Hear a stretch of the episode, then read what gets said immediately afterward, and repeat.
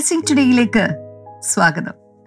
ഇന്നത്തെ ദിവസം ദൈവം നമ്മളെ അനുഗ്രഹിച്ചിരിക്കുന്ന ഒരു ദിവസമാണ്. ദൈവം നമ്മളെ വർദ്ധിപ്പിക്കുന്ന ഒരു ദിവസമാണ്. ദൈവം നമ്മളെ മാനിച്ച് ഉയർത്തുന്ന ദിവസമാണ്. ഹലോ ലൂയ്യ നമ്മൾ ചില കാര്യങ്ങളൊക്കെ ഇതുപോലെ വിളിച്ചു പറയുമ്പോൾ തന്നെ എന്താ പറയുക ഇങ്ങനെ എന്താ പറയുക കോംപ്ലാനോ ബോൺവിറ്റിയോ ഒക്കെ കുടിച്ച പോലെ നമ്മുടെ ആത്മാവിന്റെ എന്താ പറയുക ഒരു ഒരു ഹെൽത്ത് ഡ്രിങ്ക് കുടിച്ച പോലത്തെ ഒരു അനുഭവം നമുക്കുണ്ടാകും. അതുകൊണ്ട് രാവിലെ എഴുന്നേൽക്കുമ്പോൾ തന്നെ നമ്മളെല്ലാവരും ചെയ്യേണ്ട കാര്യമാണ് നമ്മൾ ആരാണ് ക്രിസ്തുവിൽ എന്ന് നമ്മൾ വിളിച്ചു പറയണം. ഇന്നത്തെ ദിവസത്തിൽ എനിക്ക് എന്താണ് സംഭവിക്കാൻ പോകുന്നത് എന്ന് നമ്മൾ വിളിച്ചു പറയണം. ഹലോ ലൂയ്യ അത് ദിവസത്തെ ഓർത്ത് പുഞ്ചിരി തൂക്കുക നാളെ ഓർത്ത് പുഞ്ചിരി തൂക്കുക പുഞ്ചിരിച്ചുകൊണ്ട് അതിനെ ഫേസ് ചെയ്യുക അങ്ങനെ ചെയ്യുകയാണെങ്കിൽ എത്ര മല പോലെ നിൽക്കുന്ന പ്രശ്നമാണെങ്കിലും നിങ്ങൾക്ക് നമ്മുടെ നാടൻ ഭാഷയിൽ പറഞ്ഞാൽ പുഷ്പം പോലെ നിങ്ങൾക്ക് അതിനെ കൈകാര്യം ചെയ്യാനായിട്ട് സാധിക്കും. അതിനുള്ള കൃപയും ശക്തിയും പരിശുദ്ധാത്മാവിന്റെ അഭിഷേകവും ഒക്കെ കർത്താവ് നിങ്ങളുടെ മേൽ പകർന്നിട്ടുണ്ട്. നിങ്ങൾക്കത് സാധിക്കും. ഈ പരീക്ഷയെ ജയിക്കുവാൻ നിങ്ങൾക്ക് സാധിക്കും. കർത്താവ് അതിനുവേണ്ടി ഓരോരുത്തരും ഒരുക്കട്ടെ എന്ന് ഞാൻ ആശംസിക്കുകയാണ് പ്രാർത്ഥിക്കുകയാണ്. തുടർന്ന് ഇന്നത്തെ നമ്മുടെ സ്പോൺസേഴ്സ് എന്ന് പറയുന്ന ബാംഗ്ലൂരിൽ നിന്ന് ലക്ഷ്മി വാസുദേവാണ് ആദ്യത്തെ നമ്മുടെ sponsor thank you sister Lakshmi. കർത്താവ് ധാരാളമായിട്ട് അനുഗ്രഹിക്കട്ടെ. കർത്താവെ മക്കളുടെ ജോലിയിൽ ദൈവികമായ സംരക്ഷണവും ദൈവിക അനുഗ്രഹവും ഉയർച്ചയും ഉണ്ടാകുവാൻ ഞങ്ങൾ പ്രാർത്ഥിക്കുന്നു. ഭവനത്തിലെ എല്ലാവർക്കും ദൈവികമായ സമാധാനവും ദൈവിക സ്നേഹവും ഐക്യതയും ഉണ്ടാകുവാൻ ഞങ്ങൾ പ്രാർത്ഥിക്കുന്ന കർത്താവെ. അങ്ങ് അനുഗ്രഹിച്ചതിനായി നന്ദി. അടുത്ത തൃശ്ശൂരിൽ നിന്ന് ഒരു വെൽവിഷറാണ് താങ്ക് യു ഇന്ന് ആ, വ്യക്തി നൽകിയിട്ടുള്ള ചില പ്രാർത്ഥനാ വിഷയങ്ങളുണ്ട്. നമുക്ക് ഒരുമിച്ച് പ്രാർത്ഥിക്കാം. കർത്താവെ അവരുടെ ഡിപ്രഷൻ മാറുവാൻ ഞങ്ങൾ പ്രാർത്ഥിക്കുന്നു. ലങ്സിൻ അകത്ത് ചുരുങ്ങുന്നത് യേശുവിന്റെ നാമത്തെ സൗഖ്യമാകട്ടെ. സ്വന്തമായിട്ടൊരു ഭവനം ലഭിക്കട്ടെ കർത്താവെ. മക്കളുടെ വിദ്യാഭ്യാസവും ഭാവിയും അനുഗ്രഹിക്കപ്പെടട്ടെ. സഹോദരന്റെ ഭാര്യയുടെ തലകറക്കം സൗഖ്യമാകട്ടെ. യേശുവിന്റെ നാമത്തിൽ എല്ലാ വിഷയത്തിലും സ്വർഗീയമായ ചില വിടുതലുകൾ അനുഗ്രഹങ്ങളെ കർത്താവെ അങ്ങ് പകർന്നതിനായിട്ട് ഞങ്ങൾ അങ്ങേക്ക് നന്ദി പറയുന്നു കർത്താവെ. ഹല്ലേലൂയ. അങ്ങ് അനുഗ്രഹിച്ചതിനായി നന്ദി പറയുന്നപ്പ യേശുവിന്റെ നാമത്തിൽ തന്നെ. ആമേൻ ആമേൻ. ഇന്ന് ഇത് സ്പോൺസർ ചെയ്തവരോടുള്ള പ്രത്യേകമായിട്ടുള്ള നന്ദി. ബ്ലെസ്സിങ് ട്വീറ്റിയുടെ പേര് ഞാൻ അറിയിക്കുകയാണ്. കർത്താവ് നിങ്ങളെ ധാരാളമായി അനുഗ്രഹിക്കട്ടെ. നിങ്ങൾ ആരെങ്കിലും ഒക്കെ സ്പോൺസർ ചെയ്യാൻ ആഗ്രഹിക്കുന്നുണ്ടെങ്കിൽ സ്ക്രീനിൽ കാണുന്ന നമ്പറിലേക്ക് ദയവായി കോൺടാക്ട് ചെയ്താലും കർത്താവ് അതിനുള്ള അവസരങ്ങൾ നിങ്ങൾക്ക് നൽകട്ടെ എന്ന് ഞാൻ പ്രാർത്ഥിക്കുകയാണ്. തുടർന്ന് ഇന്ന് നമ്മളൊരു സന്ദേശത്തിലേക്കല്ല പോകുന്നത്. പക്ഷേ എനിക്കൊന്ന് സന്ദേശത്തെക്കാൾ കുറച്ചുകൂടെ കേമമായിരിക്കും ഇത്. ഒരു അനുഭവ സാക്ഷ്യമാണ് നമ്മൾ കേൾക്കാൻ പോകുന്ന real people and real stories എന്ന് പറയുന്ന സെഗ്മെന്റ് ആണ് ഇന്ന് ഞാൻ നിങ്ങളുടെ മുന്നിൽ കൊണ്ടുവന്നിരിക്കുന്ന വ്യക്തി എന്ന് പറയുന്നത് സൗമ്യ ജോണിയാണ്. എറണാകുളം സ്വദേശിയായിട്ടുള്ള ഒരു പെൺകുട്ടിയാണ്. ദൈവവിളിയെ എങ്ങനെ തിരിച്ചറിഞ്ഞു എന്നുള്ളതും ആ ദൈവവിളിയിലേക്ക് എങ്ങനെ എത്തിച്ചേർന്നു എന്ന് പറയുന്നു നിങ്ങൾ ചില ആളുകൾക്കൊക്കെ ഇതുപോലെ ദൈവവിളി ഉണ്ടെന്ന് നിങ്ങൾക്കറിയാം. എന്നാൽ ആ വിളിയിൽ എങ്ങനെയാണ് എത്തിച്ചേരേണ്ടത്? എത്തിച്ചേരുമ്പോൾ നമ്മൾ ചെയ്യേണ്ട കാര്യങ്ങൾ എന്തൊക്കെയാണ്? എന്നതിനെക്കുറിച്ചൊക്കെ കുറേ സംശയങ്ങളും ചില കാര്യങ്ങളൊക്കെ നിങ്ങൾക്കുണ്ടായി കാണാം. പക്ഷേ അതിനൊക്കെ ഉള്ള ഒരു ഉത്തരം എനിക്ക് തോന്നുന്നു ഈ റിയൽ പീപ്പിൾ റിയൽ സ്റ്റോറീസ് എന്ന് പറയുന്ന ഈ ഒരു സെഗ്മെന്റിൽ നിന്ന് ഇന്നത്തെ സെഗ്മെന്റിൽ നിന്ന് നിങ്ങൾക്ക് ലഭിക്കും എന്ന കാര്യം എനിക്ക് ഉറപ്പാണ്. നമുക്ക് ഒരുമിച്ച് ചേർന്ന് ഇന്നത്തെ ആ സെഗ്മെന്റിലേക്ക് പോകാം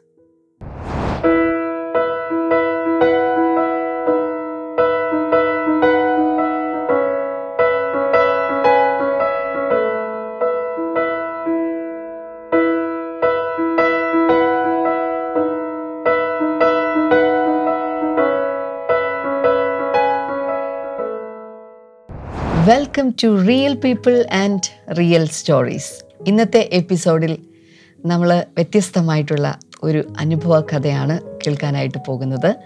എറണാകുളം സ്വദേശിയായിട്ടുള്ള എടപ്പള്ളി താമസിക്കുന്ന സൗമ്യ ജോണിയാണ് ഇന്ന് നിങ്ങളുടെ മുന്നിൽ ഞാൻ കൊണ്ടുവന്നിരിക്കുന്നത്. Welcome Soumya to this show thank you aunty Soumya വളരെ ചെറുപ്പത്തിൽ തന്നെ കർത്താവിനെ കണ്ട ഒരു വ്യക്തിയാണ്. എനിക്ക് തോന്നുന്നു സ്കൂൾ പ്രായത്തിൽ തന്നെ കർത്താവിനെ കണ്ടതാണ്. ഇവിടെ വന്ന പല ആളുകളും അവർക്ക് രോഗസൗഖ്യം ലഭിച്ചതിനെക്കുറിച്ച് അല്ലെങ്കിൽ അവരുടെ ജീവിതത്തിൽ ഒരു വലിയൊരു അത്ഭുതം നടന്നതിനെക്കുറിച്ച് യേശുവിൽ നിന്ന് കുറേ എന്താ പറയുക ഭൗതികമായ നന്മകൾ കിട്ടിയതിനെക്കുറിച്ചൊക്കെയുള്ള കഥകളൊക്കെയാണ് പറഞ്ഞിട്ടുള്ളത്.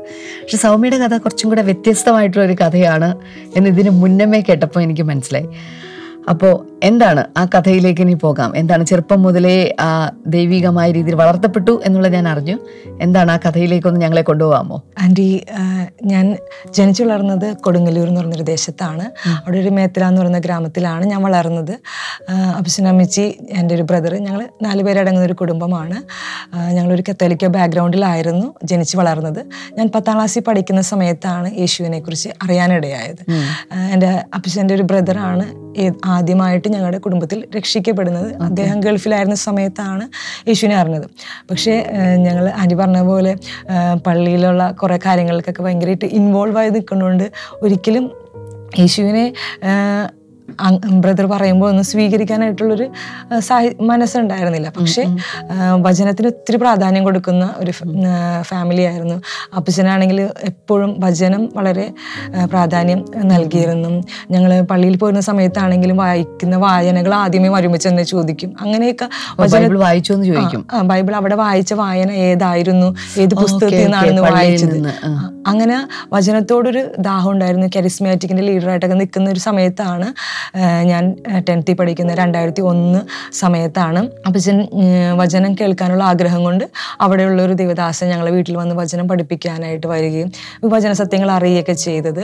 രണ്ടായിരത്തി ഒന്ന് ഒക്ടോബർ പതിനാലാം തീയതിയാണ് ഞങ്ങൾ കുടുംബമായിട്ട് സ്നാനപ്പെടാൻ കർത്താവ് കൃപ നൽകിയത്.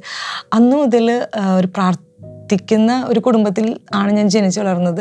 എന്റെ അപ്പച്ചനും അമ്മച്ചി എപ്പോഴും പ്രാർത്ഥിക്കുന്നത് കണ്ട് ശീലിച്ചൊരു വ്യക്തിയായിരുന്നു. രാവിലെയും രാത്രിയെല്ലാം പ്രാർത്ഥിക്കാതെ പുറത്തോട്ട് ഇറങ്ങുകയോ ഒരു കാര്യത്തിൽ ഒരു ഏത് കാര്യം ചെയ്യുന്നതിന് മുൻപ് പ്രാർത്ഥിക്കുക എന്നുള്ളത് എന്റെ അപ്പച്ചനിൽ നിന്ന് അമ്മച്ചിയിൽ നിന്ന് ഞാൻ കണ്ട് പഠിച്ചിട്ടുള്ളൊരു കാര്യമായിരുന്നു. അതുകൊണ്ട് തന്നെ വിശ്വാസത്തിലോട്ട് വന്നപ്പോഴും പ്രാർത്ഥന എന്റെ ലൈഫിനകത്ത് വലിയൊരു ഘടകമായിരുന്നു. ആദ്യ സമയങ്ങളിലൊക്കെ വിശ്വാസത്തിലോട്ട് വന്ന സമയത്ത് യേശുവിനെ അറിയാത്ത ആളുകൾ യേശുവിനെ അറിയണം. അവർക്ക് വേണ്ടി പ്രാർത്ഥിക്കണം. അവരോട് യേശുവിനെക്കുറിച്ച് പറയണം എന്നുള്ളൊരു വലിയ ആഗ്രഹവും ദാഹവും. അത് ഇന്ന പ്രായക്കാരെന്നില്ല ഏത് വ്യക്തികളെ കാണുമ്പോഴും ആ ഒരു വ്യക്തി യേശുവിനെ അറിഞ്ഞാതെ പോകരുത് എന്നുള്ളൊരു ആ- ഇതായിരുന്നു. ആദ്യ സമയങ്ങളിൽ ഞാൻ അപ്പച്ചനും കൂടിയാണ് സുവിശേഷം പറയാൻ വീടുകളിലൊക്കെ പോയി. ശരിക്കും ഈ പ്രാർത്ഥനയുടെ ഒരു സ്വാധീനം ലഭിക്കുന്ന പാരന്റ്സിന്റെ പ്രാർത്ഥന കണ്ടിട്ട് തന്നെയാണ്. തീർച്ചയായിട്ടും. പ്രാർത്ഥിക്കുന്ന മാതാപിതാക്കൾ ഉണ്ടെങ്കിൽ കുട്ടികൾ നിശ്ചയമായിട്ടും പ്രാർത്ഥിക്കുമെന്ന കാര്യത്തിന് യാതൊരു ഇല്ല ആ പറയൂ. എന്നിട്ട് ഈ സുവിശേഷം പറയുക തുടങ്ങിയുള്ള കാര്യങ്ങളിലെ വളരെ ചെറുപ്പത്തിൽ തന്നെ. അതെ ഞാൻ പത്താം ക്ലാസ്സിൽ പഠിക്കുന്ന ആ വെക്കേഷനിൽ ടെൻത്ത് കഴിഞ്ഞ് പ്ലസ് വണ്ണിന് ആ വെക്കേഷൻ സമയങ്ങളിലൊക്കെ അപ്പച്ചനായിട്ട് പോകും. അതുപോലെ ഞങ്ങൾ അടുത്തുള്ള വേറെ വിശ്വാസികളായിട്ടൊക്കെ വീടുകളിലൊക്കെ പോയി സുവിശേഷം പറയുന്ന ഒരു സ്വഭാവം ഉണ്ടായിരുന്നു. അപ്പോൾ തന്നെ മദ്യപാനികളായ ആളുകളെ കാണുമ്പോൾ അവർക്ക് വേണ്ടി പ്രാർത്ഥിക്കാൻ വലിയൊരു ഭാരമായിരുന്നു. അത് എന്റെ അമ്മച്ചിക്കും ഉണ്ടായിരുന്നു. എനിക്കും ആ അങ്ങനെയുള്ളൊരു ആളുകളെ കാണുമ്പോൾ അവരുടെ കുടുംബത്തിലെ കലഹങ്ങളും പ്രയാസങ്ങളൊക്കെ കേൾക്കുമ്പോൾ വലിയൊരു ഭാരത്തോടെ അവർക്ക് വേണ്ടി പ്രാർത്ഥിക്കുമായിരുന്നു അങ്ങനെ ഇരിക്കുമ്പോഴാണ് എന്റെ പ്ലസ് ടു കഴിഞ്ഞ് ഞാൻ നേഴ്സിംഗ് പഠനത്തോടനുബന്ധിച്ച് ബാംഗ്ലൂർക്ക് കടന്നു പോകുന്നത് രണ്ടായിരത്തി നാല് രണ്ടായിരത്തി എട്ട് വർഷം അവിടെയാണ് എന്റെ പഠനങ്ങൾ കാര്യങ്ങളൊക്കെ ആയിരുന്നത്. ആ നഴ്സിംഗ് പഠനം ഇങ്ങനെ ഒരു ഇഷ്ടപ്പെട്ടിട്ട് പോകുന്ന ഒരു കാര്യമായിരുന്നു ഇഷ്ടപ്പെട്ട കാര്യമായിരുന്നു എന്തായിരുന്നു അല്ല ഇല്ല തീർച്ചയായിട്ടും എനിക്ക് ആ ഒരു ഫീൽഡിനോട് ഒട്ടും തന്നെ താല്പര്യം ആദ്യ സമയം.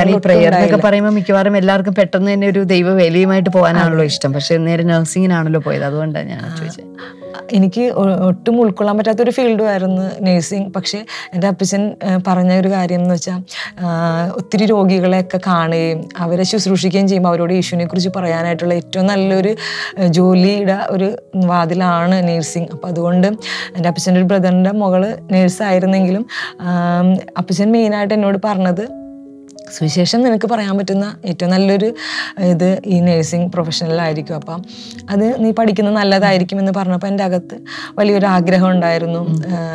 ആ ഒരു നഴ്സിംഗിന് പോകാം. എന്നുള്ള അങ്ങനെയാണ് ബാംഗ്ലൂർക്ക് ബാംഗ്ലൂർക്ക് പോകുന്നത്. അവിടെ ആയിരുന്ന സമയത്തും ഞാൻ കോളേജിലോട്ട് ചെല്ലുമ്പോൾ എന്റെ ബാച്ചിനകത്ത് അറുപത് പേരിനകത്ത് ഞാനൊരാൾ മാത്രമാണ് വിശ്വാസത്തിലുള്ളത്. എന്റെ ബാച്ച് സീനിയർ ബാച്ചിനകത്ത് ഒരു ആന്റിയാണ്. അവിടെ ഒരു ഇച്ചിരി ഇച്ചിരി ഏജ്ഡായിട്ടുള്ളൊരു കല്യാണം കഴിഞ്ഞിട്ട് വന്ന് പഠിക്കാൻ വന്നിരിക്കുന്ന ഒരു ചേച്ചിയുമുണ്ട്. വിശ്വാസത്തിലുള്ളത്. പക്ഷേ പുള്ളിക്കാർ ചർച്ചിലൊന്നും പോകാതെ ഇങ്ങനെ നിൽക്കുന്ന കോളേജിൽ പെർമിഷനൊന്നും ഇല്ലാതിരിക്കുന്ന സമയമായിരുന്നു. പക്ഷെ ഞാൻ അവിടെ ചെന്ന സമയത്ത് പെർമിഷൻ വേണ്ടിയിട്ട് ഒത്തിരി സ്ട്രൈക്ക് ചെയ്യുകയും പ്രയാസപ്പെട്ട് പ്രാർത്ഥിക്കുകയും അതുപോലെ എല്ലാ മേലധികാരികളോട് ഇടപെട്ടിട്ടാണ് എനിക്ക് ആരാധനയ്ക്ക് പോകാനുള്ള ഒരു പെർമിഷൻ അവിടെ തുറന്നു വരുന്നത്. അതിനുശേഷം ഞാൻ കോളേജിനകത്ത് രണ്ടായിരത്തി അഞ്ച് ഏപ്രിൽ മാസം മുതൽ തന്നെ ഒരു പ്രെയർ ഗ്രൂപ്പ് അവിടെ സ്റ്റാർട്ട് ചെയ്ത്. എന്റെ മുറിയിലാണ് ആദ്യം തുടങ്ങിയത്. പിന്നീട് പ്രെയർ ഗ്രൂപ്പ് പോലെ ഹോസ്റ്റൽ ഹോസ്റ്റൽ റൂമിനകത്ത് ഞങ്ങൾ അവിടെ ചെന്ന സമയത്ത് ഓരോരുത്തർ ഒരു റൂമിൽ പത്ത് പന്ത്രണ്ട് പേരൊക്കെ ആയിട്ടാണ് റൂമുകളുള്ളത്. വലിയ ഹാൾ പോലത്തെ ഒരു സ്ഥലമായിരുന്നു. അതേപോലെ ഒരു മുറിക്കകത്ത് മഴ പെയ്ത സമയത്ത് ചോർന്ന സമയമായതുകൊണ്ട് കുട്ടികൾ ആരെയും കിടത്തിയിരുന്നില്ല. അപ്പൊ ആ ഒരു റൂമിനകത്താണ് ഞാൻ പേഴ്സണലി പ്രാർത്ഥിച്ചു തുടങ്ങിയിരുന്നത്. ആ, പ്രാർത്ഥന അങ്ങനെ ഒരു ചോർന്നിരിക്കുന്ന മുറി ഒരുക്കി തന്നു. അതെ. അതെ അതെ തീർച്ചയായിട്ടും. അങ്ങനെ ഒരു അന്തരീക്ഷം എനിക്ക് പേഴ്സണലി പ്രാർത്ഥിക്കാനായിട്ട് ശല്യങ്ങളൊന്നും ഇല്ലാതെ ഹോസ്റ്റലിനകത്ത് എല്ലാ മുറിയിലും കുട്ടികളായിരിക്കും. പക്ഷേ കോറിഡോറിലൊക്കെയാണ് നമുക്ക് ഇത്തിരിയെങ്കിലും ഫ്രീഡം പക്ഷേ എനിക്ക് അങ്ങനെ ഒരു മുറി ഉള്ളതുകൊണ്ട് ആ, ആ മുറിക്കകത്ത് ഞാൻ പ്രാർത്ഥിക്കുന്ന സമയത്താണെങ്കിലും മറ്റുള്ളവരാരും ഡിസ്റ്റർബ് ചെയ്യാൻ വരാതെ അങ്ങനെ ഒരു സൗകര്യം കർത്താവ് തന്നും. ആ സമയത്ത് ഞാൻ കേട്ട വചന സന്ദേശങ്ങളിൽ പ്രധാനമായിട്ടും കർത്താവിന് കൊടുക്കുന്ന കാര്യങ്ങളെക്കുറിച്ചൊക്കെ ഇങ്ങനെ കേട്ട സമയമായിരുന്നു. അപ്പോൾ കർത്താവിന് നമ്മൾ ദേശാംശമായിട്ട് കൊടുക്കുന്ന. സാമ്പത്തിക കൊടുക്കുന്ന മാത്രമല്ല നമ്മുടെ ഒരു ദിവസം ഇരുപത്തിനാല് മണിക്കൂറിൽ രണ്ടര മണിക്കൂർ കർത്താവിന് വേണ്ടി നമ്മൾ മാറ്റി മാറ്റിവെക്കണം അതേപോലെ മാസത്തിൽ മുപ്പത് ദിവസം ഉണ്ടെങ്കിൽ അത് മൂന്ന് ദിവസം പ്രാർത്ഥിക്കാനായിട്ടൊക്കെ പ്രത്യേകമായിട്ട് മാറ്റി വെക്കണം എന്നൊക്കെ ഉള്ളൊരു ചിന്തയും ഭാരവും ആ ഒരു ഹൃദയത്തിലേക്ക് ആ ഒരു ബോധ്യം വന്നതിന് ശേഷം ആ, പ്രാർത്ഥന മുറിയിലായിരുന്നു ഞാൻ ശരിക്കും ആത്മീയമായിട്ട് പ്രാർത്ഥനയിലും എല്ലാനും വളർന്നത്. കാരണം എന്റെ കൂടെ ഉള്ളവർ പല ചോദ്യങ്ങൾ ചോദിക്കുമ്പോൾ എനിക്ക് ഉത്തരം പലപ്പോഴും അറിയില്ല. അന്ന് എനിക്ക് ബൈബിളിനെ കുറിച്ച് അത്ര ആഴമായിട്ട് എന്നെ പഠിപ്പിച്ചിട്ടില്ല എനിക്ക് അറിയില്ലായിരുന്നു പക്ഷേ ആ ചോദ്യവുമായിട്ട് ഞാൻ ആ മുറിയിലിരിക്കും. കർത്താവ് ഇതിന് എന്ത് ഉത്തരം അവരോട് ഞാൻ പറയും? ആ സമയത്ത് പലപ്പോഴും ദൈവം ആ വചനങ്ങൾ എന്നെ പഠിപ്പിക്കാനും ഞാൻ ബൈബിൾ മുഴുവനായിട്ട് വായിക്കുന്നതൊക്കെ ഹോസ്റ്റലിനകത്ത് ഈ ഒരു റൂമിനകത്ത് ഇരിക്കുമ്പോഴായിരുന്നു ആ സമയത്ത് ഒത്തിരി കാര്യങ്ങൾ ദൈവം എന്നെ വ്യക്തിപരമായിട്ട് പഠിപ്പിച്ചു വചനത്തിൽ നിന്നും അതേപോലെ പ്രാർത്ഥിക്കാനും കൂടാതെ ഇങ്ങനെ പ്രാർത്ഥിക്കുന്ന ഒരു വ്യക്തിയാണെന്ന് ഹോസ്റ്റലിലുള്ളവർക്ക് അറിഞ്ഞപ്പോൾ പല വിഷയങ്ങൾ വരുമ്പോഴും എന്റെ അടുത്ത് വരും പ്രാർത്ഥിക്കാനായിട്ട്. പ്രത്യേകിച്ച് സീനിയേഴ്സിന്റെ റാഗിങ് കാര്യങ്ങളൊക്കെ വരുമ്പം ജൂനിയേഴ്സായിട്ട് വരുന്നവർ പലപ്പോഴും പ്രയാസപ്പെടുമ്പോൾ ഞാൻ അവരെ പോയിട്ട് ആശ്വസിപ്പിക്കുകയും പ്രാർത്ഥിക്കാനായിട്ട് ഇങ്ങനെ മീറ്റിങ്ങിലൊക്കെ വിളിക്കുകയൊക്കെ ചെയ്യുമ്പോൾ അവർ വരും. ആദ്യമായിട്ട് വീട്ടിലൊക്കെ വിട്ട് വരുന്നതുകൊണ്ട് അങ്ങനെ ജൂനിയേഴ്സിന് ഒത്തിരി പേരെ കൂട്ടിയിരുന്ന് പ്രാർത്ഥിക്കാനൊക്കെ അധികം അവസരം നൽകും. അതേപോലെ എന്തെങ്കിലും വഴക്കുകളുണ്ടെങ്കിലും ആദ്യം എന്റെ അടുത്തൊന്ന് പറയും വേറെ കുട്ടികൾ അവർ തമ്മിൽ വഴക്കാണെന്നൊന്ന് സോൾവ് ചെയ്യണം. അപ്പം ഞാൻ ഞാൻ അതിന്റെ ഇടയിൽ സംസാരിക്കും രണ്ടുപേരെ മാറ്റി മാറ്റി നിർത്തിയേക്കാം. അപ്പം അങ്ങനെ അവിടെ കർത്താവ് ആ രീതിയിലൊക്കെ ഉപയോഗിക്കാൻ തുടങ്ങി. കൂടാതെ ഞാൻ ചെയ്തിരുന്നൊരു കാര്യം എന്ന് വെച്ചാൽ എനിക്ക് കിട്ടുന്ന അവസരങ്ങളൊക്കെ സുവിശേഷം പറയാനായിട്ട് ഉപയോഗിക്കണം എന്ന് ഭയങ്കര ഒരു ആഗ്രഹമാണ്. അപ്പോൾ ഞാൻ കർത്താവിനോട് എപ്പോഴും ചോദിക്കും ഞാൻ ഏത് രീതിയിൽ കുട്ടികളോട് പറയണം. എന്തൊക്കെ ചെയ്യാം? അപ്പോൾ ഓരോ സമയത്ത് ചില ചില കാര്യങ്ങൾ എനിക്ക് കർത്താവ് തരുന്ന ചെറിയ ചെറിയ കാര്യങ്ങളായിരിക്കും. പക്ഷേ അതിലൂടെയൊക്കെ ഞാൻ സുവിശേഷം പറയാനായിട്ട് ശ്രമിക്കുമായിരുന്നു. അപ്പോൾ ആ സമയത്ത് എന്റെ രണ്ട് ഉദാഹരണങ്ങൾ പറയുക ചെറിയ ചെറിയ കാര്യങ്ങളുണ്ട്. ആ, ആ സമയത്ത് എന്റെ ബർത്ത്ഡേ ശരിക്കും ഫെബ്രുവരി സെക്കൻഡിനാണെങ്കിലും ഞാൻ ഒക്ടോബർ ഫോർട്ടീൻത്തിനാണ് എന്റെ ബർത്ത്ഡേ സെലിബ്രേറ്റ് ചെയ്തിരുന്നത് കോളേജിൽ അപ്പം എല്ലാവരും എന്നോട് ചോദിച്ചു ഒക്ടോബർ ഫോർട്ടീൻത്ത് അല്ലല്ലോ ഡേറ്റ് ഓഫ് ബർത്ത്? പിന്നെ എന്തുകൊണ്ടാണ് ഈ ദിവസം സ്വീറ്റ്സ് ഒക്കെ തരുന്നതെന്ന് ചോദിക്കുമ്പോൾ ആ ആ ഒരു അവസരം ഞാൻ യേശുവിനെ കുറിച്ച് പറയാൻ ഉപയോഗിച്ചു. കാരണം ഒക്ടോബർ ഫോർട്ടീൻത്തിനാണ് ഞാൻ സ്നാനപ്പെട്ട് കർത്താവ് അപ്പം ഞാൻ പറഞ്ഞു എന്റെ ഒരു വീണ്ടും ഞാൻ ജനിച്ചൊരു ദിവസമാണ്. ഞാൻ കർത്താവിൽ ജനിച്ച ദിവസമാണ്. അതുകൊണ്ട് എനിക്ക് ഏറ്റവും പ്രധാനപ്പെട്ട ഒരു ദിവസമാണ് എന്നുള്ള രീതിയിൽ അവരോട് സുവിശേഷം പറയാനായിട്ട് ഒരു അവസരമാക്കി അത് ഞാൻ ഉപയോഗിക്കുമായിരുന്നു കൂടാതെ ഞാൻ എന്റെ ബർത്ത്ഡേക്ക് കൊടുക്കുന്ന സ്വീറ്റ്സിനകത്തൊക്കെ ഓരോ സ്വീറ്റ് എടുത്തിട്ട് ഓരോ വചനങ്ങൾ കോട്ട് ചെയ്ത് അത് പ്രസ് സ്റ്റാപ്പിൾ ചെയ്തൊക്കെ കുട്ടികൾ കൊടുക്കുമായിരുന്നു. അപ്പോൾ പലർക്കും പല വ്യത്യസ്തമായ വചനങ്ങൾ എഴുതി കൊടുക്കുമ്പോൾ അവർ ഓരോരുത്തരും ഓരോരുത്തർക്ക് കിട്ടിയത് ഏതാണ് വചനം എന്നുള്ളത് തമ്മിൽ തമ്മിൽ ചോദിക്കുകയും വചനം വായിക്കുകയും ഒക്കെ ചെയ്യാനായിട്ട് ഒത്തിരി വിശ്വാസ രീതിയിലുള്ള ആളുകൾ നോർത്ത് ഇന്ത്യയിലുള്ള ആളുകളൊക്കെ ഉണ്ട്. പക്ഷേ എല്ലാവർക്കും ഇത് ഇംഗ്ലീഷിലും മലയാളത്തിലൊക്കെ ആയിട്ട് ഞാൻ കൊടുക്കുമ്പോൾ അവരെല്ലാവരും വചനം വായിക്കാനായിട്ട് അതിലൂടെ ഒരു അവസരം അവസരം ഉണ്ടാക്കുമായിരുന്നു. പിന്നെ അതിലൂടെ ആരെങ്കിലും സംശയങ്ങൾ ചോദിക്കുമ്പോൾ അത് ക്ലിയർ ചെയ്യാനായിട്ട് കൂടാതെ ഞാൻ ഇങ്ങനെ ചെറിയ തുട്ട് കടലാസിലൊക്കെ ചെറിയ രീതിയിലൊക്കെ എനിക്കറിയാവുന്ന പോലെയൊക്കെ ഞാൻ വചനമൊക്കെ എഴുതിയിട്ട് ഗിഫ്റ്റ് പാക്ക് പോലെയൊക്കെ പാക്ക് ചെയ്തിട്ടൊക്കെ ഓരോ ബർത്ത്ഡേക്ക് വ്യത്യസ്തമായിട്ടൊക്കെ ചെയ്ത് അത് ആ ഓരോ ബർത്ത്ഡേ കർത്താവിന്റെ സുവിശേഷം അറിയിക്കാനായിട്ട് ഒരു അവസരം അന്നത്തെ ഒരു പേപ്പറാണത് അതെ അതെ. അന്നത്തെ ഒരു പേപ്പറാണ് ഈ വെച്ചിരിക്കുന്നത്. നല്ല രസമുണ്ട് കാണാനായിട്ട്. Yeah John three sixteen to eighteen ആണ്. For God so love the world that he gave his only begotten son ദൈവവചനമൊക്കെ എഴുതിയിട്ടുണ്ട്. ആ പറയൂ. അങ്ങനെ എല്ലാ അവസരങ്ങളിലും എങ്ങനെയും കർത്താവിന് മറ്റുള്ളവർക്ക് കൊടുക്കണം എന്നൊരു ആഗ്രഹം കോളേജിലായിരുന്നപ്പോഴും എന്റെ ലൈഫിനകത്ത് ഉണ്ടായിരുന്നു. തുടർന്ന് നാല് വർഷത്തെ പഠനം കഴിഞ്ഞ് വീട്ടിലോട്ട് വന്നപ്പോൾ സ്വാഭാവികമായിട്ടും വിവാഹത്തെക്കുറിച്ചൊക്കെ ഉള്ള കാര്യങ്ങളൊക്കെ സംസാരിക്കാനൊക്കെ തുടങ്ങിയപ്പോൾ ഞാൻ ആഗ്രഹിച്ചിരുന്നു തനിച്ചൊന്ന് പ്രാർത്ഥനയ്ക്കായിട്ട് കുറച്ച് സമയങ്ങൾ മാറ്റി വെക്കണം. അങ്ങനെ ഒരു സമയം ഞാൻ ഒരുക്കുകയും പ്രാർത്ഥിക്കാനായിട്ട് ഇരിക്കുകയൊക്കെ ചെയ്തു. ഒരാഴ്ച അതിനുവേണ്ടി മാറ്റിവെച്ചു ആ സമയത്ത് എന്റെ മനസ്സിനകത്ത് ശരിയായൊരു ഡിസിഷൻ വിവാഹത്തിൽ എടുക്കാനായിട്ട് എന്നെ സഹായിക്കണം എന്നൊരു പ്രാർത്ഥനയായിരുന്നു മെയിൻലി അപ്പം എന്റെ വീട്ടിൽ നിന്ന് വിവാഹത്തിന് ആദ്യമായിട്ട് പത്രത്തിലാണ് പരസ്യം ചെയ്യുന്നത്. അപ്പം ഞങ്ങൾ തൃശ്ശൂർ ജില്ലയിലായതുകൊണ്ട് തന്നെ തൃശ്ശൂർ ജില്ലയിലെ പത്രങ്ങളിൽ മാത്രമാണ് അപ്പച്ചൻ കൊടുത്തിരുന്നത്. പക്ഷേ യാദൃശികമായിട്ട് അന്നത്തെ ദിവസം എന്നാണോ സപ്ലിമെന്റിൽ സൺഡേ വരുന്നത് ആ ദിവസം രാവിലെ ഞങ്ങളുടെ B S N L phone നമ്പറാണ് കൊടുത്തിരുന്നത്. അത് കംപ്ലൈന്റ് ആയിപ്പോയി പക്ഷേ എന്താ കംപ്ലൈന്റ് എന്ന് പലവട്ടം പല ടെക്നീഷ്യൻസിനെ കൊണ്ട് നോക്കിയിട്ടും മനസ്സിലാവുന്നില്ല. രണ്ടാഴ്ചയോളം ഏകദേശം ഇത് നോക്കിയിട്ടില്ല തന്നെ ഒരു ദിവസം ആ ഫോൺ വർക്ക് ചെയ്യാനും തുടങ്ങി. ഏകദേശം അപ്പോൾ രണ്ടാഴ്ചയോളം കഴിഞ്ഞാലും ഒരു കോൾ പോലും വന്നില്ല. കല്യാണത്തിൽ നിന്ന് പ്രപ്പോസൽ ചെയ്തതിന്റെ ഒന്നും വന്നില്ലായിരുന്നു.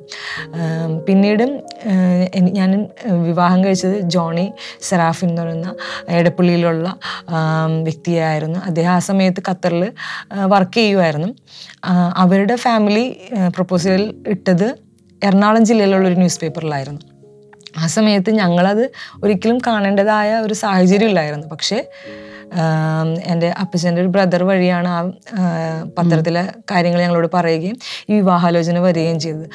വിവാഹത്തിന്റെ ആ നമ്മൾ കാണുന്ന ഒരു ചടങ്ങുകളൊക്കെ ഉണ്ടാവുന്ന സമയത്ത് ഗൾഫിൽ നിന്ന് വന്ന് എന്നെ നേരിട്ട് കാണാനായിട്ട് വന്ന സമയത്തും ഞങ്ങൾ മെയിൻലി ആ സമയത്ത് പ്രാർത്ഥിക്കുകയാണ് ചെയ്തത്. കണ്ട് സംസാരിച്ച് അതിനൊപ്പം പോകുന്നതിന് മുൻപായിട്ട് ഒരുമിച്ച് പ്രാർത്ഥിച്ച്. ഇത് ദൈവഹിതമാണെങ്കിൽ മാത്രം നടക്കണം. അല്ലെങ്കിൽ എന്തെങ്കിലും തടസ്സം വന്നിട്ട് ഇത് മാറിപ്പോണം. അതല്ല കർത്താവിന്റെ പദ്ധതിയാണെങ്കിൽ എന്തൊക്കെ തടസ്സം ഉണ്ടെങ്കിലും കർത്താവ് ഇത് തന്നെ നടക്കാനായിട്ട് സഹായിക്കണം. ഇങ്ങനെ ഏതൊരു കാര്യം ചെയ്യുന്നതിന് മുൻപ് പ്രാർത്ഥിച്ച് ദൈവം ആ ഒരു ഗൈഡൻസ് ലൈഫിലെല്ലാ ഏരിയയിലും നമുക്ക് കാണാൻ കഴിയുമായിരുന്നു. ഏത് സിറ്റുവേഷൻ നടുവിലും ഒരു പ്രാർത്ഥന ഞങ്ങൾ ഒത്തിരി ഹെൽപ്പ് ചെയ്തിട്ടുണ്ട്.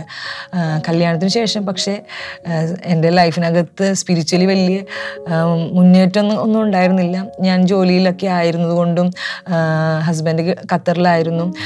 സ്വാഭാവികമായിട്ടും ആത്മീയമായിട്ടൊക്കെ പല കാരണങ്ങൾ കൊണ്ടും ഒരു സൈലന്റ് പീരീഡ് പോലെ ദൈവസന്നിധിയിൽ പ്രാർത്ഥിക്കും. എന്നാൽ ആദ്യത്തെ ആഴമേറിയ സ്നേഹത്തിൽ നിന്നുള്ളൊരു പ്രാർത്ഥനയോ ഒരു ജീവിതമോ ആയിരുന്നില്ല. പല ചോദ്യങ്ങളും ദൈവത്തോടും ചോദിച്ചൊക്കെ നിൽക്കുന്നൊരു സമയമായിരുന്നു. അങ്ങനെ ഇരിക്കുമ്പോഴാണ് ജോൺ ബ്രദറിന്റെ ഫാദർ മരണപ്പെടാനിടയായി. ആ സമയത്ത് നാട്ടിലോട്ട് വരേണ്ട ഒരു സിറ്റുവേഷൻ വന്ന് ജോൺ ബ്രദർ നാട്ടിലോട്ട് വന്ന് ഞങ്ങൾ നാട്ടിൽ ജോൺ ബ്രദർ നാട്ടിൽ തന്നെ ജോലി ചെയ്യാന്നുള്ളൊരു തീരുമാനത്തിൽ വരികയും കൂടാതെ നമ്മൾ ബ്ലെസ്സിങ് ടുഡേയിൽ ശുശ്രൂഷകരായിരുന്ന വ്യക്തികളോട് കൂടെ വിസിറ്റിങ്ങിന് ആദ്യം കടന്നു പോവുകയും അതേപോലെ അതിനുശേഷം ഒരു സോൺ ഏൽപ്പിച്ചു. ഏലൂർ സോണാണ് ആദ്യം നൽകിയത്. അവിടെ കാര്യങ്ങൾ കൂടെ നിന്ന് സഹായിച്ച് നിൽക്കുന്ന സമയത്താണ് ഫസ്റ്റ് ഡാമിയൻ തോപ്പുംപൊടി ചർച്ചിന്റെ ശുശ്രൂഷകളെ രണ്ടായിരത്തി പതിനാലിൽ ഏൽപ്പിക്കുന്നത്.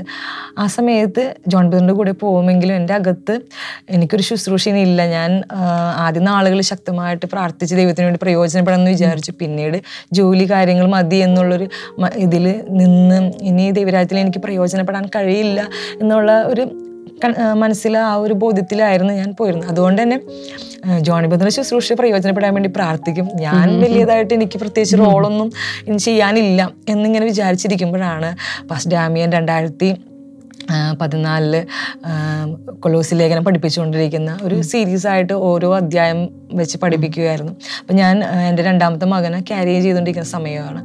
ആ, സമയത്താണ് പാസ്റ്റർ ഇങ്ങനെ ഓരോ വ്യക്തികളെക്കുറിച്ച് കുറിച്ച് പൗലോസിന്റെ കൂടെ നിന്ന കൊല ഓരോ വ്യക്തികളെക്കുറിച്ചുള്ള കാര്യങ്ങൾ ഇങ്ങനെ ഓരോ സൺഡേ പഠിപ്പിക്കുകയായിരുന്നു. അപ്പോൾ ഒരു സൺഡേ പഠിപ്പിച്ചത് മാർക്ക് ജോൺ എന്ന് പറഞ്ഞിട്ട് യോഹന്നാൻ എന്ന മാർക്കോസിനെ കുറിച്ച് പഠിപ്പിച്ചു. അദ്ദേഹത്തിന് ദൈവം രണ്ടാമതൊരു ചാൻസ് കൊടുത്തു എന്നുള്ളതായിരുന്നു അതിന്റെ ഹെഡിങ് തന്നെ സെക്കൻഡ് ചാൻസ് എന്നായിരുന്നു പാസ്റ്റർ ഇട്ട്. അപ്പൊ ആ ഒരു വചന സന്ദേശം ഞാൻ കേട്ടപ്പോൾ എന്റെ അകത്ത് ഇല്ല ദൈവം രണ്ടാമതൊരു ചാൻസും കൂടി തരുന്നൊരു ദൈവമാണ്. മാർക്കോസ് ദൈവത്തിൽ നിന്ന് കുറച്ച് അകന്നെങ്കിലും വീണ്ടും ശുശ്രൂഷയിൽ പ്രയോജനപ്പെട്ടെന്നൊക്കെ പാസ്റ്റർ പറഞ്ഞപ്പോൾ എന്റെ അകത്ത് വീണ്ടും പരിശുദ്ധാത്മാവ് ഇങ്ങനെ നിനക്കൊരു ആ നിനക്കും ഒരു ചാൻസ് ഇനിയുണ്ട്. അങ്ങനെ ഒരു പ്രതീക്ഷ ശുശ്രൂഷയിൽ ഇനിയൊരു ചാൻസ് ഉണ്ട് എന്നൊരു പ്രതീക്ഷ അന്ന് ആ വചന സന്ദേശത്തിന് എനിക്ക് ലഭിക്കാനിടയായി. ആ ഒരു വചന സന്ദേശം ഞാൻ ശരിക്കും കേട്ടില്ലായിരുന്നെങ്കിൽ അല്ലെങ്കിൽ ആ ഒരു വചന സന്ദേശം ദേവദാസനിലൂടെ ദൈവം സംസാരിച്ചില്ലായിരുന്നെങ്കിൽ ഇന്ന് ഞാൻ ആയിരിക്കുന്ന ഒരു ആത്മീയ ജീവിതത്തിലേക്ക് വരാൻ കഴിയുമോ? അല്ലെങ്കിൽ ശുശ്രൂഷയിലേക്ക് വരാൻ കഴിയുമോ എന്ന് എനിക്കറിയില്ല. പക്ഷേ ആ ഒരു സന്ദേശം എന്റെ ലൈഫിനെ ഒത്തിരി സ്പർശിച്ച ഒരു സന്ദേശമായിരുന്നു. അതിനുശേഷം വീണ്ടും ഞാൻ പ്രാർത്ഥിക്കാൻ തുടങ്ങി കർത്താവെ എനിക്കൊരു ചാൻസും കൂടി തരണം. ഇനിയും കർത്താവിന് വേണ്ടി എനിക്ക് പ്രയോജനപ്പെടണം എന്നുള്ളൊരു പ്രാർത്ഥനയായിരുന്നു പിന്നീട്. ആ ആ സമയങ്ങളിലൊക്കെയും വേറെ മറ്റൊരു വിഷയവും ഞാൻ പ്രാർത്ഥിച്ചതായിട്ട് എനിക്ക് ഓർമ്മയില്ല. പക്ഷേ കർത്താവ് എനിക്കൊരു ചാൻസും കൂടി തരണം ശുശ്രൂഷിക്കാൻ. അതായിരുന്നു പ്രാർത്ഥനയിലുണ്ടായിരുന്നു അങ്ങനെ ഇരിക്കുമ്പോഴാണ് രണ്ടായിരത്തി പതിനാറിൽ പാസ്റ്റർ ശുശ്രൂഷന്മാർക്ക് വേണ്ടി ഒരു ഡെലിവറൻസ് മീറ്റിംഗ് വെച്ചത് അപ്പോൾ ആ സമയത്ത് ഫിനി പാസ്റ്ററും ഒക്കെ ആയിരുന്നു ശുശ്രൂഷിക്കാനായിട്ടുണ്ടായിരുന്നത് അപ്പോൾ ആ മീറ്റിംഗ് നടക്കുമ്പോഴും കർത്താവ് എനിക്കൊരു ഹീലിംഗ് വേണം എനിക്കൊരു പുതുക്കൽ വേണം ഡെലിവറൻസ് വേണം. എന്നുള്ള ആഗ്രഹത്തോടെ ഞാൻ പ്രാർത്ഥിക്കുകയും ഒക്കെ ഒരുക്കത്തോടെ ഇരിക്കുകയായിരുന്നു. അപ്പോൾ ആ മീറ്റിങ്ങിന് അകത്ത് പരിശുദ്ധാത്മാവിന്റെ വലിയൊരു എൻകൗണ്ടർ പലരുടെ ജീവിതത്തിലുണ്ടായി. എന്റെ ജീവിതത്തിനകത്തും വലിയൊരു എൻകൗണ്ടർ ആ സമയത്ത് സംഭവിച്ച് ആത്മാവിൽ ഞാൻ ഒത്തിരി സമയങ്ങൾ നിലത്ത് കിടന്ന് പല കാര്യങ്ങൾ കാണുവാനും ഒക്കെ ഇടയായി. അപ്പോൾ ആ കണ്ട ഒരു കാഴ്ച ഒരു പച്ചപ്പായൽ ഒരു പുഴയിൽ ഇങ്ങനെ പടർന്നു പിടിക്കുന്ന ഒരു കാഴ്ച ഞാനിങ്ങനെ കണ്ടു. അപ്പൊ ദേവദാസൻ ഇങ്ങനെ മുന്നോട്ട് വന്നിട്ട് എന്തെങ്കിലും കണ്ട കാര്യങ്ങൾ പറയാൻ പറഞ്ഞെങ്കിൽ എനിക്കത് പറയാൻ പറ്റുന്നുണ്ടായില്ല. ആത്മാവിൽ വീണ്ടും എനിക്ക് നിൽക്കാൻ പറ്റാതെ ഞാൻ നിലത്തോട്ട് വീഴുകയായിരുന്നു. ആ സമയത്ത് ദേവദാസൻ ഞാൻ പച്ച പച്ച എന്ന് ഇങ്ങനെ പറയുന്നല്ലാതെ പച്ചപ്പായലാണ് ഞാൻ കണ്ടതെന്ന് എനിക്ക് പറയാൻ പറ്റുന്നില്ല. അപ്പോൾ ദേവദാസൻ പച്ച എന്ന് കേൾക്കുന്ന സമയത്ത് മൈക്കിൽ കൂടി പറയുന്നുണ്ട് ഇത് നോഹയുടെ പെട്ടകത്തിനകത്ത് നിന്ന് പോയ പ്രാവ് പച്ചിലയുമായിട്ട് വന്ന ആ ഒരു റെസ്റ്റോറേഷന്റെ ഒരു സമയമാണ് ആ പെൺകുട്ടിയിൽ നടക്കുന്നത് എന്ന് ഇങ്ങനെ പറയുന്നത് എനിക്ക് കേൾക്കാം. പക്ഷെ എനിക്ക് എഴുന്നേൽക്കാനോ ബാക്കി ഒന്നും ഒന്നും ചെയ്യാൻ പറ്റുന്നില്ല. പക്ഷെ എനിക്ക് നല്ല ഓർമ്മയുണ്ട്. ഫസ്റ്റ് പറയുന്നത് എനിക്ക് കേൾക്കാനും പറ്റുന്നുണ്ട്. അത് കേൾക്കലും എന്റെ അകത്ത് എനിക്ക് മനസ്സിലാവുന്നുണ്ട്. എന്തൊക്കെയോ പരിശുദ്ധാത്മാവ് വീണ്ടും എന്റെ അകത്ത് പണിതുകൊണ്ടിരിക്കുന്നത് എന്തൊക്കെയോ പകരുന്നതും എല്ലാം എനിക്ക് മനസ്സിലാവുന്നുണ്ട്. ആ ഒരു എൻകൗണ്ടറിന് ശേഷം എന്റെ ലൈഫിനകത്ത് വലിയ മാറ്റങ്ങളായിരുന്നു. എനിക്ക് വീണ്ടും ആത്മഭാരത്തോടെ പ്രാർത്ഥിക്കാനായിട്ട് പറ്റി കുറേ വർഷങ്ങൾ എനിക്ക് വിവാഹത്തിന് മുമ്പ് തുടങ്ങി കുറച്ച് നാളുകൾ എനിക്ക് പ്രാർത്ഥനയിലൊന്നും അങ്ങനെ ഒരു തീഷ്ണതയൊന്നും ഉണ്ടായിരുന്നില്ല. പക്ഷേ ചുമ്മാ ഒരു പ്രാർത്ഥന. രാവിലെ എഴുന്നേൽക്കും പ്രാർത്ഥിക്കും കിടക്കുമ്പോൾ പ്രാർത്ഥിക്കും എന്നല്ലാതെ വ്യക്തികൾക്ക് വേണ്ടിയോ മറ്റുള്ളവർക്ക് വേണ്ടിയിട്ടോ ഒന്നും പ്രാർത്ഥിക്കുന്ന ഒരു ചിന്തയുണ്ടായിരുന്നില്ല. പക്ഷേ ഇതിനുശേഷം എന്റെ അകത്ത് ആത്മഭാരം കർത്താവ് നൽകാൻ മെയിൻലി എനിക്ക് നൽകിയത് ശുശ്രൂഷകന്മാർക്ക് വേണ്ടി പ്രാർത്ഥിക്കണം ശുശ്രൂഷകൾക്ക് വേണ്ടി പ്രാർത്ഥിക്കണം സ്ത്രീകൾക്ക് വേണ്ടി പ്രാർത്ഥിക്കണം സ്ത്രീകളെ കർത്താവിന് വേണ്ടിയിട്ട് കൂടുതൽ ശുശ്രൂഷയിൽ പ്രയോജനപ്പെടുന്ന രീതിയിൽ സ്ത്രീകൾ എഴുന്നേറ്റ് വരാൻ വേണ്ടി പ്രാർത്ഥിക്കണം. ഇങ്ങനത്തെ കാര്യങ്ങളായിരുന്നു കൂടുതൽ ആത്മഭാരത്തോടെ എന്റെ അകത്ത് ആ സമയങ്ങളിൽ കർത്താവ് തന്നിരുന്നത്. ആ ഒരു എൻകൗണ്ടറിന് ശേഷം എന്റെ ലൈഫിൽ ഒത്തിരി മാറ്റങ്ങൾ ശുശ്രൂഷയിലും എല്ലാ എല്ലാറ്റിനകത്തും വലിയ മാറ്റങ്ങൾ കർത്താവ് തരാനിടയായി. രണ്ടായിരത്തി പതിനെട്ടിൽ ഒരു ഇൻഡസ്ട്രീസ് മീറ്റിങ്ങിനകത്ത് ഞാൻ അറ്റൻഡ് ചെയ്തുകൊണ്ടിരിക്കുന്ന സമയത്ത് ഫസ്റ്റ് ഡാമിയനാണ് ശുശ്രൂഷിച്ചുകൊണ്ടിരുന്നത് അപ്പോൾ അതുവരെയും ഞാൻ അജി എന്ന് പറയുന്ന സിസ്റ്ററിന്റെയും നീതി സിസ്റ്ററിന്റെയൊക്കെ ഒരു ഗ്രൂപ്പിൽ ഒരു മെമ്പറായിട്ട് പ്രാർത്ഥനയിൽ നിൽക്കുന്ന ഒരു സമയമായിരുന്നു. പക്ഷെ ആ മീറ്റിങ്ങിന്റെ ഇടയിൽ ജൂൺ പത്തൊമ്പത് എനിക്ക് ഇന്നെന്ന പോലെ ഓർമ്മയുണ്ട്. വലിയൊരു പരിശുദ്ധാത്മാവിന്റെ ഒരു സാന്നിധ്യം ഇതേപോലെ അന്ന് രണ്ടായിരത്തി പതിനെട്ടിൽ ഞാൻ അനുഭവിച്ചതുപോലെ വലിയൊരു ദൈവസാന്നിധ്യം ഞാൻ അനുഭവിക്കാൻ തുടങ്ങി. ആ സമയത്ത് ഞാൻ വാവിട്ട് കരയുന്നുണ്ട്. പക്ഷെ വാക്കുകളൊന്നും വരുന്നില്ല. പക്ഷെ എന്റെ അകത്തുനിന്ന് ഭയങ്കര ഞരക്ക് അതുപോലുള്ള പ്രാർത്ഥനയാണ് വന്നുകൊണ്ടിരിക്കണം. എനിക്ക് എന്റെ അകത്ത് ബോധ്യമുണ്ട് പരിശുദ്ധാത്മാവ് എന്തോ വലിയൊരു കാര്യം എന്നിലൂടെ ഞെരങ്ങി ഞെരങ്ങി പ്രാർത്ഥിക്കുന്നതാണ്. ഞാൻ കരഞ്ഞുകൊണ്ടിരിക്കുന്നുണ്ട് എനിക്ക് എന്താണ് വിഷയം എന്നറിയില്ല പക്ഷേ ഞാൻ കരയുന്നുണ്ട് പ്രാർത്ഥിക്കുന്നുണ്ട്. പക്ഷെ ശബ്ദം വരുന്നില്ല. ഞാൻ എന്റെ ചുണ്ടുകൾ ഇങ്ങനെ അനങ്ങുന്നുണ്ട്. ഉള്ളിൽ നിന്ന് ഇങ്ങനെ നെഞ്ചിനകത്ത് വലിയ ഭാ ഇതൊക്കെ തോന്നുന്നുണ്ട്. അന്ന് മുതൽ ആ ഒരു പ്രാർത്ഥന വന്നപ്പോൾ എന്റെ അകത്ത് വലിയ മാറ്റങ്ങൾ വരുന്നതായിട്ട് എനിക്ക് തോന്നി. പരിശുദ്ധാത്മാവ് എന്തൊക്കെയോ എന്നെ കൊണ്ട് പ്രാർത്ഥിപ്പിക്കുന്നതായിട്ട് തോന്നി. ആ മീറ്റിംഗ് തീർന്ന ശേഷമാണ് ഫസ്റ്റ് ജാമ്യൻ എന്നോട് ഇൻഡസ്ട്രീസേഴ്സിനകത്ത് ലീഡർഷിപ്പിന്റെ കാര്യങ്ങളിലും ചുമതലകളൊക്കെ എന്നെ ഏൽപ്പിക്കാനായിട്ട് ഇടയായത്. അതിനുശേഷം പിന്നീട് സൗമ്യ ഒരു ബ്ലെസ്സിങ് ടുഡേയുടെ ഒരു പ്രെയർ കോർഡിനേറ്റർ ആയിട്ടാണ് എനിക്ക് തോന്നുന്നത്. എത്ര വർഷമായി ഇപ്പൊ നാല് വർഷം അതാണ്. നാല് വർഷം കഴിഞ്ഞു. പ്രെയർ കോർഡിനേറ്റർ ആയിട്ടാണ് പ്രവർത്തിക്കുന്നത്. ഈ പ്രെയർ കോർഡിനേറ്റർ ആയി കഴിഞ്ഞതിന് ശേഷമുള്ള ഇപ്പോഴത്തെ പ്രാർത്ഥനാ രീതികളും പ്രാർത്ഥനയുടെ കാര്യങ്ങളുടെയും ഒന്ന് രണ്ട് കാര്യങ്ങൾ കൂടെ പറയുന്നത് ചിലപ്പോൾ പ്രേക്ഷകർക്ക് വലിയ സന്തോഷമായിരിക്കും. ഇന്ന് ആന്റി നമ്മളുടെ വിഷയങ്ങളിലല്ല നമ്മൾ പ്രാർത്ഥിക്കുന്നത്. കൂടുതലും മറ്റുള്ളവരുടെ കുഞ്ഞുങ്ങളില്ലാത്തവരുടെ വിഷയങ്ങൾ അതേപോലെ നമ്മൾ ദിവസവും ഒത്തിരി കോളുകൾ വരും പ്രാർത്ഥിക്കാനായിട്ട്. അപ്പോൾ അവരുടെ വിഷയങ്ങളൊക്കെ കേൾക്കുമ്പോൾ അവർക്ക് വേണ്ടി പ്രാർത്ഥിക്കാനും അതുപോലെ ചർച്ചിന്റെ ഓരോ വിഷയങ്ങൾക്ക് വേണ്ടി പ്രാർത്ഥിക്കുക. ആ- ഒരു പ്രാർത്ഥന ശരിക്കും നമ്മളുടെ ലൈഫിനകത്ത് വലിയൊരു സ്വസ്ഥതയും വലിയ സമാധാനവും അതുപോലെ പ്രാർത്ഥിച്ചില്ലെങ്കിൽ വലിയൊരു പ്രയാസമാണ്. ആ റിയൽ കോളിലോട്ട് എത്തിച്ചേർന്നു അല്ലേ തീർച്ചയായിട്ടും. പാസ്റ്റർ പറഞ്ഞ പോലെ ചില മുഖാന്തരങ്ങളിലൂടെ കർത്താവ് ചില ഇതിലോട്ട് തിരിക്കുന്നത് പോലെ പലരിലൂടെയും ദേവദാസന്മാരിലൂടെ എനിക്ക് ഒരു ദൈവാലോചന ഉണ്ടെങ്കിൽ പോലും അതിലേക്ക് തിരിച്ച പല സന്ദർഭങ്ങളുണ്ടായിരുന്നു. ഞാൻ നേരത്തെ പറഞ്ഞ പോലെ കൊലോസി ലേഖനം അതേപോലെ പാസ്റ്ററിലൂടെയൊക്കെ പല ഗൈഡൻസിലൂടെയാണ് ആ കോളിലേക്ക് എന്നെ എത്തിക്കാനിടയായത്. പക്ഷെ ആ ഒരു പാസ്റ്റർ ആ ഒരു ശുശ്രൂഷ എന്നെ ഏൽപ്പിക്കുന്ന സമയത്ത് ഇതെന്ത് ചെയ്യും എങ്ങനെ ചെയ്യുന്നു ഒന്നും എനിക്കറിയില്ലായിരുന്നു. പക്ഷേ അകത്ത് പരിശുദ്ധാത്മാവ് തന്നൊരു ബോധ്യം ഞാനാണ് ഏൽപ്പിക്കുന്നതെങ്കിൽ അതിനുള്ള കൃപയും തരും. അപ്പം പാസ്റ്റർ അന്ന് എന്നോട് ഇത് ഏൽപ്പിക്കുമ്പോൾ പറയുമ്പോൾ സമയം വിഷമിക്കേണ്ട ടെൻഷൻ ആവണ്ട കർത്താവ് സഹായിക്കും എന്ന് പറയുമ്പോൾ ഈ ഒരു കാരണം അതിനകത്തുള്ള എല്ലാവരും ഒത്തിരി വർഷമായിട്ട് ബ്ലസ്സിംഗ് ടുഡേയിൽ നിൽക്കുന്ന ആളുകളും എന്നേക്കാൾ നന്നായി പ്രാർത്ഥനയിൽ ശക്തമായിട്ട് ദൈവരാജ്യത്തിൽ പ്രയോജനപ്പെട്ടുകൊണ്ടിരിക്കുന്ന ആളുകളെ ഒരുമിപ്പിച്ച് നിർത്തി മുന്നോട്ട് പോകുമ്പോൾ എങ്ങനെ എനിക്ക് കഴിയും എന്നൊരു ചിന്തയുണ്ടായിരുന്നു. പക്ഷേ പരിശുദ്ധാത്മാവ് ഓരോ സമയത്തും എനിക്ക് എനിക്ക് ഗൈഡൻസ് നൽകുകയും കർത്താവിന്റെ ആ ഒരു സഹായം ഇതുവരെയും കർത്താവ് അനുഗ്രഹത്തോടെ നടത്തി. അതിലൊത്തിരി സന്തോഷമുണ്ട് ഇപ്പോൾ പ്രാർത്ഥിക്കുന്നതിലും മറ്റുള്ളവർക്ക് വിഷയങ്ങൾ കേൾക്കുമ്പോൾ അവരെ ആശ്വസിപ്പിക്കുമ്പോഴൊക്കെ ഒത്തിരി സമാധാനവും സന്തോഷമൊക്കെ കർത്താവ് തരുന്നു. ഇനി എനിക്ക് ഒരു ചോദ്യം കൂടെ ചോദിക്കാനുള്ള ചോദിക്കാനുള്ളത് ഇതാണ്. ഈ പ്രേക്ഷകർ ഒത്തിരി പേര് ഇത് കണ്ടുകൊണ്ടിരിക്കുകയാണ്. ഈ പ്രേക്ഷകരോട് ശരിക്കും ഒടുവിലായിട്ട് എന്താണ് പറയാനുള്ളത്? ദൈവത്തിനൊരു പദ്ധതി നമ്മളെക്കുറിച്ചുണ്ടെങ്കിൽ.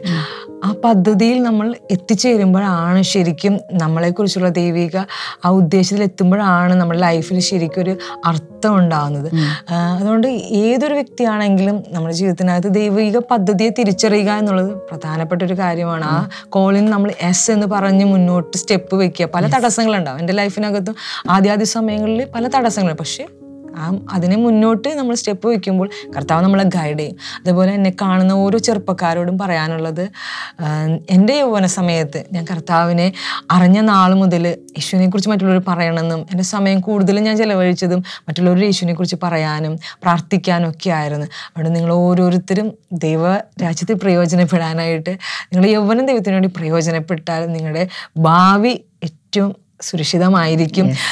നമ്മൾ പ്രധാനപ്പെട്ട നമ്മളെ ലൈഫിനകത്ത് എടുക്കുന്ന ഓരോ ഡിസിഷന്റെ സമയത്തും കർത്താവ് നമ്മളെ ഗൈഡ് ചെയ്യും. കർത്താവിന് വേണ്ടി നിന്നാൽ. എന്നെ ഏറ്റവും സ്പർശിച്ച ഒരു വചനമായിരുന്നു എന്നെ മാനിക്കുന്നതിനെ ഞാൻ മാനിക്കും എന്നൊരു വചനം. രണ്ടായിരത്തി പതിനെട്ടിൽ ഫസ്റ്റ് ഡാമിയൻ ന്യൂ ഇയർ സർവീസിന് പറഞ്ഞൊരു വചനമായിരുന്നു. ആ വർഷം ആ വചനം എന്റെ ജീവിതത്തിനകത്ത് ശരിക്കും അതിനെ തുടർന്നൊക്കെയും ആ മാന്യത കാണാൻ പറ്റും. അതുകൊണ്ട് കർത്താവിനെ മാനിച്ച് കർത്താവിന് വേണ്ടി നിന്ന കർത്താവ് ജീവിതത്തിലെ എല്ലാ സാഹചര്യത്തിലും കൂടെ ഇരുന്ന് നമ്മളെ മാനിച്ച് നടത്തും. പ്രൈസ് ഗോഡ് ഹല്ലേലൂയ ഇത്രയും വലിയൊരു എന്താ പറയുക ഒരു കൺക്ലൂഷൻ ഇനി വേണ്ട എന്നാണ് എനിക്ക് തോന്നുന്നത്.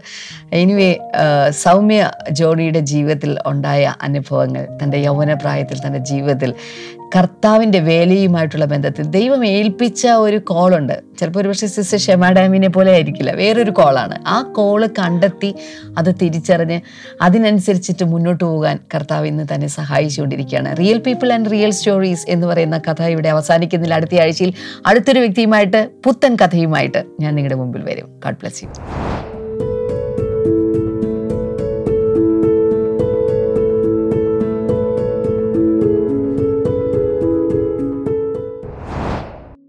ഇനി നമുക്ക് ഒരുമിച്ച് ചേർന്ന് പ്രാർത്ഥിക്കാം. നിങ്ങളായിരിക്കുന്ന സ്ഥലത്ത് കണ്ണുകൾ അടച്ചുകൊണ്ട് പ്രാർത്ഥിക്കാനായി തുടങ്ങിയാൽ. കണ്ണുകൾ അടയ്ക്കുമ്പോൾ തന്നെ പ്രാർത്ഥനയിലേക്ക് നിങ്ങൾ പോകുന്നതിന് മുന്നമേ ഒരു നിമിഷം ഒന്ന് ചിന്തിക്കാമോ? കർത്താവെ എന്നെക്കുറിച്ചുള്ള അങ്ങയുടെ പദ്ധതി എന്താണ്?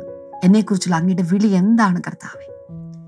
ഞാൻ ആ വിളിക്ക് അനുസൃതമായിട്ടാണോ ഇപ്പോൾ മുന്നോട്ട് പോകുന്നത്? ഒന്ന് ചിന്തിച്ചാലും? അതിനനുസരിച്ച് ഹൺഡ്രഡ് പേഴ്സന്റേജും അതിനനുസരിച്ച് നിങ്ങൾക്ക് പോകാൻ സാധിക്കുന്നുണ്ടെങ്കിൽ കർത്താവിൽ നിന്ന് നിങ്ങൾ കേൾക്കുന്ന ശബ്ദം വെൽ ഡൺ എന്നുള്ളതാണ്. എന്നാൽ നിങ്ങളോട് ദൈവം ആവശ്യപ്പെട്ട കാര്യം നിങ്ങളോട് പോകുവാൻ ആവശ്യപ്പെട്ട കാര്യം ചെയ്യുവാൻ ആവശ്യപ്പെട്ട കാര്യം നിങ്ങളായിരിക്കുവാൻ വേണ്ടി ആവശ്യപ്പെട്ട കാര്യം ആ വിളി പൂർത്തിയാക്കാൻ നിങ്ങൾക്ക് സാധിക്കുന്നില്ല എങ്കിൽ ഇപ്പോൾ കർത്താവിന്റെ കയ്യിലേക്ക് നിങ്ങളെ സമർപ്പിച്ചുകൊണ്ട് പ്രാർത്ഥിക്കാനായി തുടങ്ങിയാലും.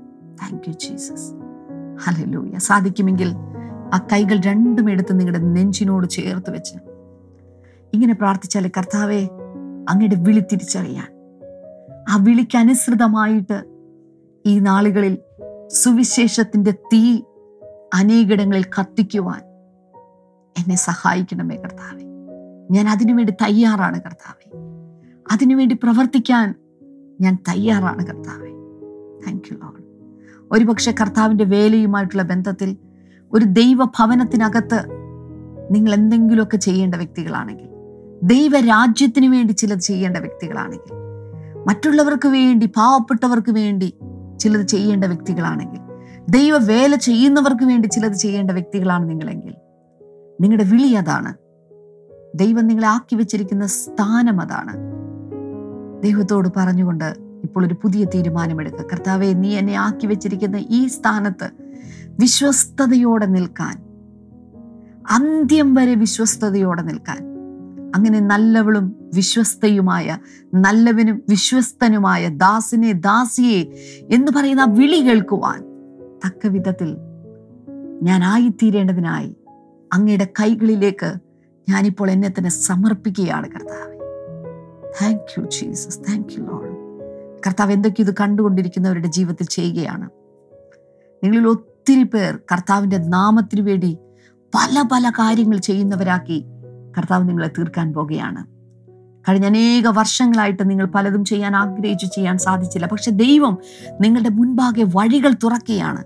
ദൈവത്തിന്റെ എന്താ പറയുക ഒരു ഉത്തമ സാക്ഷിയായി തീരുവാൻ കർത്താവിന്റെ ഒരു വക്താവായി തീരുവാൻ അവന്റെ ഒരു അംബാസഡറായി ഒരു സ്ഥാനാധിപതിയായി തീരുവാൻ നിങ്ങളായിരിക്കുന്ന ഭവനത്തിനകത്ത് നിങ്ങളുടെ കുടുംബക്കാരുടെ ഇടയിൽ നിങ്ങളായിരിക്കുന്ന ജോലി സ്ഥലത്ത് ഒരുപക്ഷെ നിങ്ങളുടെ ദേശത്തിന്റെ നടുവിൽ അങ്ങനെ ഒരു അംബാസിഡറായി ഒരു സ്ഥാനാപതിയായി നിൽക്കുവാൻ ഇതാ കർത്താവ് നിങ്ങളെ അനുഗ്രഹിക്കുകയാണ്. താങ്ക് യു ലോഡ് ഈ സമയത്ത് കർത്താവിനോട് പറഞ്ഞാലും അനുഗ്രഹങ്ങൾ മേടിച്ചു കൂട്ടുന്ന ഒരു കൂട്ടത്തിലല്ല കർത്താവെ ഞാൻ. അതിനപ്പുറം എനിക്ക് കിട്ടിയ അനുഗ്രഹങ്ങൾ മറ്റുള്ളവർക്ക് കൂടെ സൗജന്യമായി കൊടുക്കുന്ന ആ തലത്തിലേക്ക് ഞാനിപ്പോൾ വളരുകയാണ് കർത്താവെ.